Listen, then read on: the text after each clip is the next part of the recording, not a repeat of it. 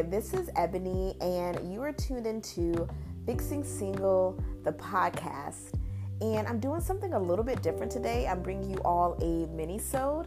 I'm actually recording from Orange Beach, Alabama. I am here for a retreat, hanging out with the ladies of Saved in the City. You can find them on all social media platforms at Saved in the City. And yeah, it's been a minute since I've been away to uh, quote unquote Bible camp. Uh, I think teen, preteen, and uh, is the last time I went. And yeah, I I guess the thing that I remember the most is the girls that had the really really long hair. They never cut their hair, and they would have them in these like really high buns. Or if they were a little risque, they would do the half bun, half down and then the really, really long uh, jean skirts. And they were super on fire for Jesus. So that's what I remember. But you know, this retreat uh, thus far has been excellent. Um, I was talking with my mom the other day and just kind of giving her a recap of the first night.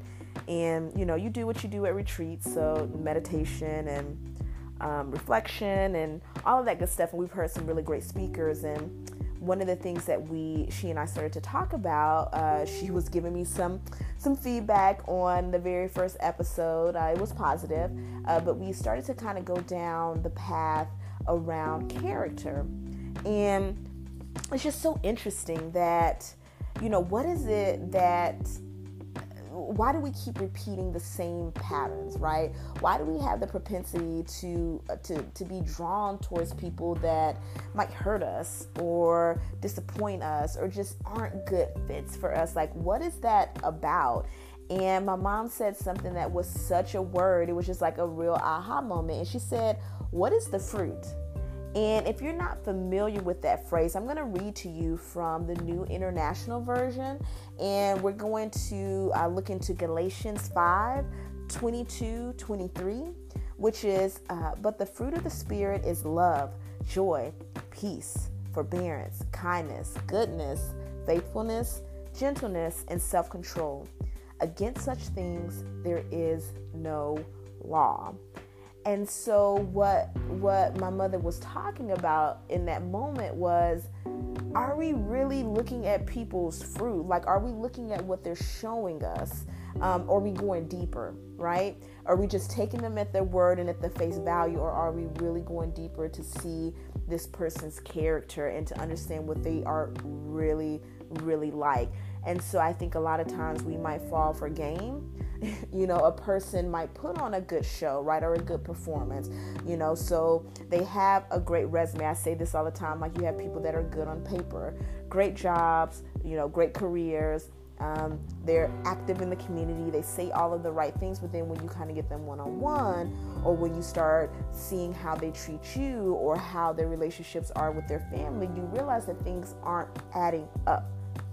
And I can speak for me personally that I think where where that is most difficult is when you've gone a little bit too far down the path, almost to the path of no return. And so you have been spending a lot of time with this person, or you guys are now calling yourself boyfriend and girlfriend, or you have slept together. And now it's so much harder that once you recognize those character issues, it's a little bit harder to break away from the person because now you're a little bit too deep in.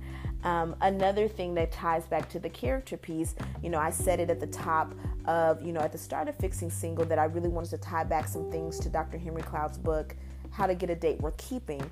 And in chapter 32, the title of that chapter is uh, Beauty is Only Skin Deep, but Character Goes Straight to the Bone. And I'm actually going to read a couple of segments from his book. I don't think that's copyright infringement, but I guess I'll know once I uh, publish this.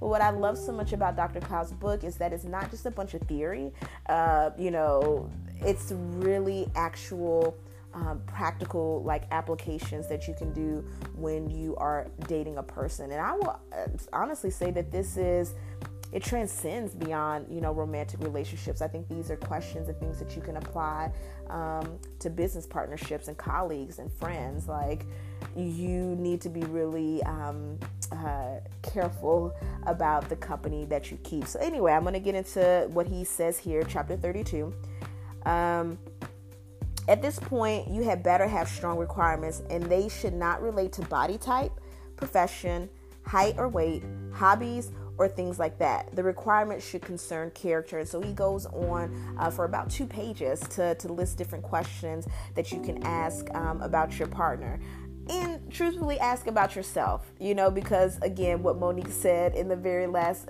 uh, episode is you know you need to uh, check thyself before you wreck thyself. So you probably need to start this work on yourself first before you start putting a magnifying glass uh, to someone else. But anyway i'm gonna go on into the questions. Um, can the person connect emotionally? Is she present with you? Do you feel heard listened to and like you are with someone when you are with her as opposed to feeling alone. Um, does the person respect your limits and your no? Can he go your way as well as want his own way? Is he selfish or self centered? Can he be as concerned about the wishes of others as he is about um, his own? Does she possess self control and discipline, or is she impulsive um, or irresponsible? Is he a perfectionist? Does he require you to be ideal instead of allowing you to be real and have imperfections? Does he act as if he has it all together? Does he seek his ideal self more than being real? Come on now. Um, here's another one. What is her relationship history? If it is problematic, has she dealt with it in counseling, or are you the next victim? Is he addicted, envious, jealous, petty? Bitter, resentful, um, divisive, or into cliques? Is he a social or status climber? Come on, Atlanta. Um, and another question, or the final question Does he have long term good friends? I know this is tedious stuff, but so is living with someone who has serious character issues. Remember, whatever this person is like, if it is a character issue, it is not going to change without that person admitting her problem and getting significant help and I will say too, the her, him, she, whatever, it's interchangeable. They're not saying that that particular question can only apply to men or that only can apply to women. I just had to say that caveat just in case people are like, why she gotta be? No, okay. But I think this is like, this is really good work to do. And it's better to do it. Obviously, it's ideal uh, to do it on the front end uh, when you guys are first getting to know each other. You know, when you've been on several dates and you're thinking, okay, this person is somebody that I really want to spend time with.